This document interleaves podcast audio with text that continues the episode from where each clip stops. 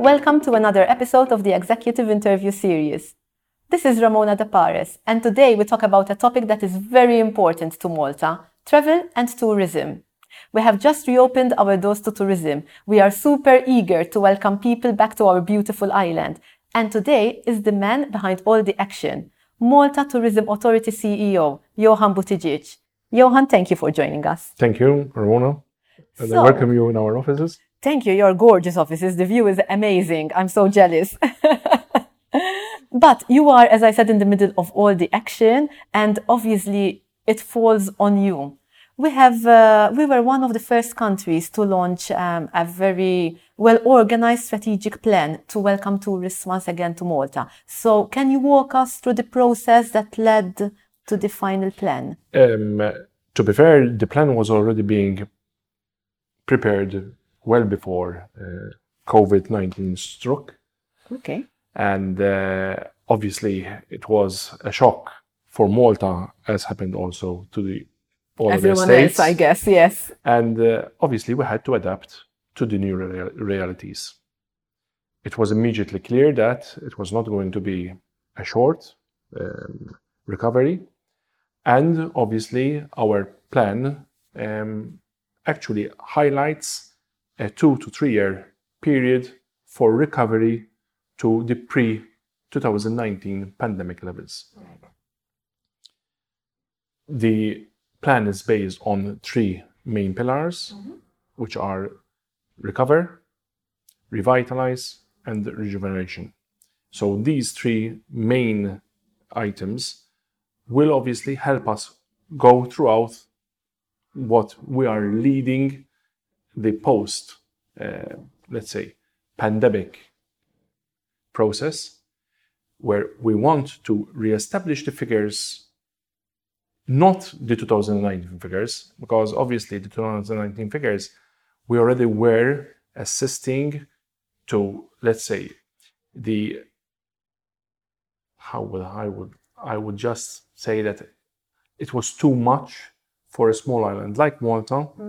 So we are already enhancing the fact that we need to diversify our markets. Right.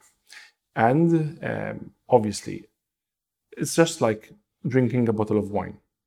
If you drink a bottle of wine in one go, you'll get drunk immediately. But if you drink that bottle of wine on a night, you will enjoy it more and you will for sure end up happier rather than drunk. So that is what we're trying to do also with this strategy. We need to ensure that people come to Malta in a sustainable manner ensuring that we can promote and we want people to come back and say, yes, what a wonderful time we have spent here in Malta. But also, we need to understand our realities. And our realities, being such a small island without resources, we need to ensure that we give the experience a total experience to the mind, body, and soul of the tourists that come to Malta. And we try, obviously, to avoid those mishaps that a tourist has when he goes abroad. So first of all, I love your wine analogy, and I'm sure it will really reach our followers. Um, we are, as part of this sustainable plan, we are offering some unique features, such as, for example, cash to people who visit Malta. Okay. How is that working out? So, um, as part of the, the recovery plan, we have issued a number of schemes. One of which is the free individual traveler scheme, which um, the authority is assisting with the um, hotels. We have more than 80 hotels that are taking that are participating in this um, scheme, whereby a tourist books directly with the participating hotel. As I said, we have over 80 that are participating in various categories five, four, and three star hotels. And the hotels are doubling what are we giving as an incentive. So actually, if a person is staying in a five star hotel, he can redeem a 200 euro voucher within that same hotel. It can either be redeemed in against uh, the bill of the hotel or in services, according to the terms and conditions each and every hotel has issued with that particular scheme. And I'm sure it's proven to be a hit, this. I can tell you that um, hotels have already, I think there were more than 10 that have already absorbed their allocation, and we have given another allocation to them. Uh, Oh, to- wow. So, no, it is quite uh, a good uh, scheme that has been taken up quite well. Everyone enjoys some free money to spend, let's face it. so I know that the MTA is also a keen supporter of uh, industries like ours, iGaming, tech. What importance do you believe? As I said, um, in the strategy, we are identifying the niche markets and the, the diversification process. It is impossible for Malta to actually have all tourists coming here in summer. So, uh, in 2019, for example, we had January one was one of the best months we ever had in 30 years. Wow. And this was thanks to the diversification which we had started at that time to actually incentivize the MICE industry, the gaming industry, and now we are also uh, looking into faith tourism, uh, diving, and so on. So we are obviously diversifying as much as possible the, the tourism sector. We don't want it to be just the sun and beach uh, holiday, but obviously we want to ensure that we can provide a better quality for both locals and foreigners. And at that time, we are reinvesting within the same island so that a tourist would be obviously happier and uh, enjoying more the- their holiday here. For sure. Now, You mentioned January, which is interesting because um, companies like Sigma tend to organize high level conferences during cold shoulder months, and obviously these bring a lot of people to the island. Can we hope for some good news in this respect with regards to organization of events? Well, um, as you well know, Malta is, I would say, um, by far the best European Union country in terms of COVID uh, 19 um, Yeah, I mean, performance. uh, performance. Uh, we have already reached the herd immunity level. Um, now we have exceeded the 60% of uh, of the whole population being um, administered the second jab, and um, so in the coming weeks we I would actually reach more than 75% of the population would be totally vaccinated. This obviously gives us uh, the heads up uh, to actually be the safest um, country within the whole European Union to actually organize events and without the risk of actually having further um, transmissions of the disease. Or else, if there is a transmission, it will be much milder than one would obviously need hospitalization and so on. Fantastic news for many. I was about to ask how we compare to other EU countries, but I believe you've answered that question. No, uh, actually, we are the first um, in what comes to safety. Um, I would say that Malta is number one when it comes to COVID. It is a very safe country in terms of uh, criminality and and, uh, and other aspects.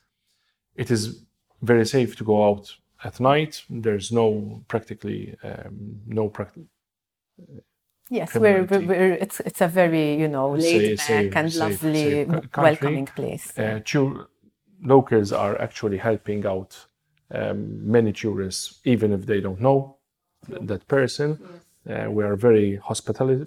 Hospitable a lot, yes. yes. So Um, we have our fantastic strong points, obviously, but it all depends on getting people here. So we have some airlines that are sort of reducing their flights, while some others are actually increasing them.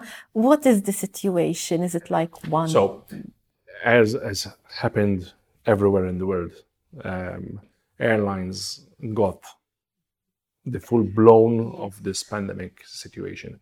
But thankfully, um, Malta, we are now recovering all the airlines, and it was actually an opportunity for us to get new airlines in Malta. We have quite a number of big names. We have Air France, we have LOT, we have uh, smaller ones like Cyprus Air- Airways, we have Aeroflot. So these are the names that obviously are coming in, and we are expecting thousands of tourists to come. I can tell you, for example, that, um, for example, just for France, we have doubled the amount of flights that we were expecting two months ago. Uh, and these are all booked at around 85% throughout uh, the season of uh, July to September. So that gives us the reassurance that things are working and working quite well. So we are targeting uh, three-star hotels, four-star hotels, five-star hotels, but budget holidays are obviously also a reality. Are there any particular incentives in that area? Like, yes. So um, we, are, we have tried to come out with a 20 million recovery scheme to cover the whole sector of the industry. So we are giving out vouchers for the diving sector. We are giving out vouchers for the elderly, for those that are coming in the shoulder months.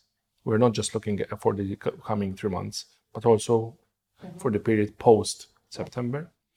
There are also a number of schemes that are helping those that are on Airbnb, mm-hmm. Booking.com, Expedia, tour operators, and so on. So we have tried to nail each and every aspect of the tourism industry. I'm sure this will, uh, you know, make many people feel relieved that they can enjoy their holiday, come here without any. I mean, I get the impression that we're going a bit for the gold standard in terms of safety with these multi multi level. Um... Yes, we, we are we are trying to be as safe as possible. We are also now um, concluding agreements with internationally recognized certification uh, bodies that can obviously certify both hotels, restaurants, and other uh, places of entertainment as gold certified in, in, terms of both protocols with COVID and other um,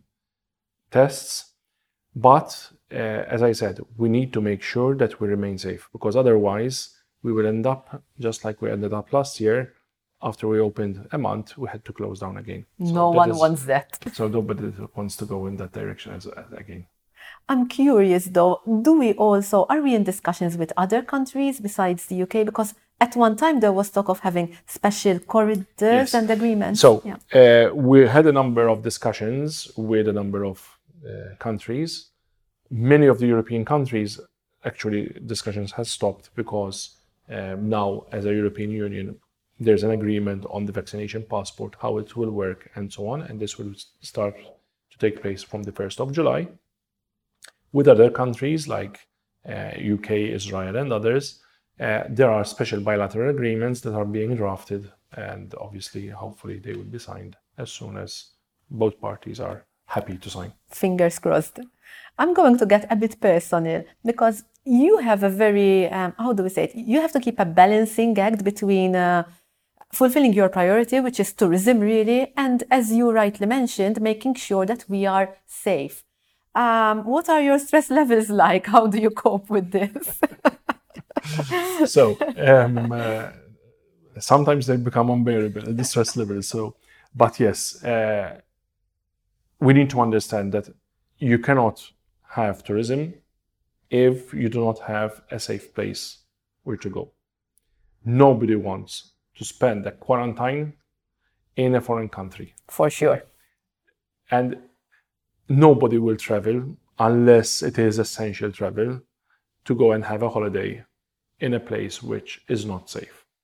So we need to understand the importance of being safe, but at the same time, we obviously have that internal battle that uh, we want to open again and to feel free once again. And that is obviously where we have the, our internal discussions, which are mm. quite heated, I can assure you, uh, to um, balance, and it's always a balancing act. It is. We are obviously on a very tight rope, so we have to be very cautious. What is your message to those who are planning a lovely holiday in Malta? So, we want them to feel safe, and we would try to make up to their expectations to have a very enjoyable holiday in Malta. Thank you so much for sharing all that. Guys, you heard the man. Come here, enjoy yourselves, be safe, be responsible. Welcome to Malta, and thank you for following Sigma TV.